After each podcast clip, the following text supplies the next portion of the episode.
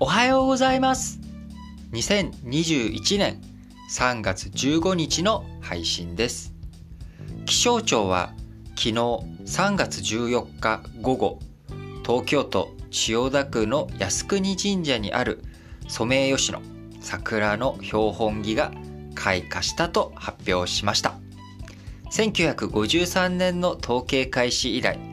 東京では昨年と並んで最も早い記録となりました。平年に比べると12日早かったということで今後1週間程度で満開になる見込みとなっております。今春の開花は3月11日に広島市3月12日に福岡市と、地点ごとの最も早い記録を更新しておりましたが、東京に関しては、ま昨年と同様の3月14日に開花と相なりました。えー、桜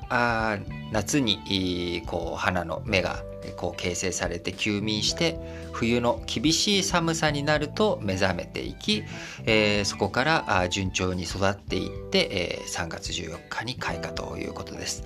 えー、日本気象協会によると今年の冬は、えー、この寒さあ厳しい寒さでしたね、えー、それの結果、まあ、順調に育っていき1月後半からの暖かい日が、えー、成長を促し開花ということになりました、え、今後も各地で平年よりかなり早い開花が予想されております。